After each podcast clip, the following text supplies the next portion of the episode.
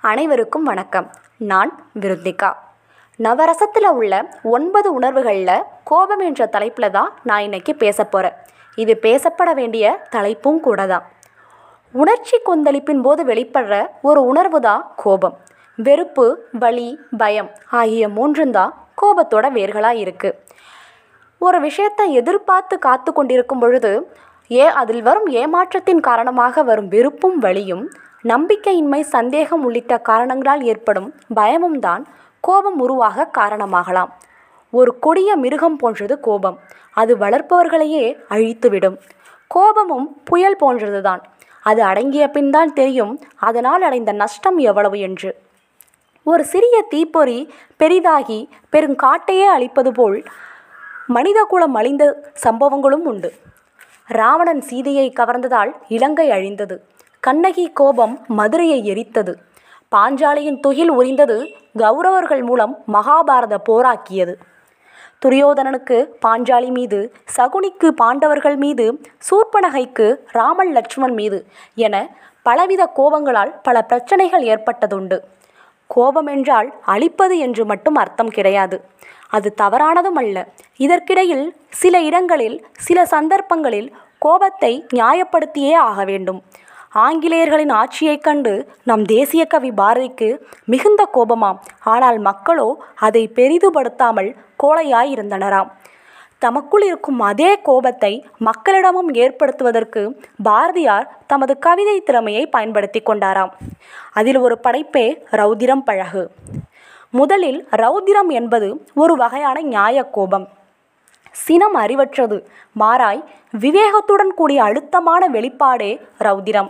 இன்னும் சரியாகச் சொல்லப்போனால் கோபப்பட வேண்டிய இடத்தில் கோபம் கொள்ளாமல் கோழையாய் இல்லாமல் இருப்பதுதான். இன்று நம்மில் பெரும்பாலானோர் தங்களை பற்றி சொல்லிக்கொள்வது என்னவென்றால் நாம் மிகவும் கோபக்காரர். இந்த கோபம் அனைத்தும் நமது குடும்பத்தினரிடமும் நம்மை சுற்றியுள்ள நண்பர்களிடத்தில் மட்டுமே பொருந்தும். சமூகத்தில் கண்ணெதிரே நடக்கும் அநியாயச் செயல்களைக் கண்டு நாம் கண்மூடிச் செல்வதுதான் நாம் கொள்ளும் கோபமோ?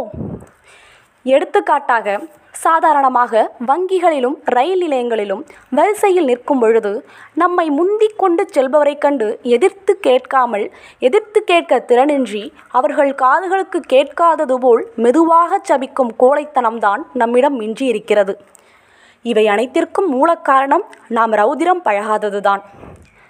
வெறும் ஆத்திரத்தின் வெளிப்பாடல்ல ரௌதிரம். உண்மை விளங்காவிடில் உறக்கச் சொல்லும் ஒருவித அரச குணம் ரௌதிரம். உரிமைகள் பறிக்கப்படும் பொழுது வெளிப்படும் வீர குணம் ரௌதிரம்.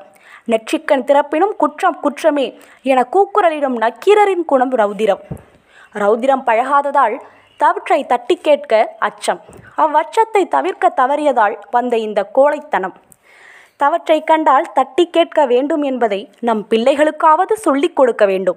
வெறுமையாக முதல் மதிப்பெண் எடு. நன்றாக படி. எது நடந்தாலும் கண்மூடி உட்கார் என்று பேடிகளை வளர்க்காமல் தைரியமாக இரு. தவற்றை தட்டி கேள். அச்சம் தவிர் என்று ஆத்திச்சூழியையும் சொல்லிக் கொடுத்து வளர்க்க வேண்டும்.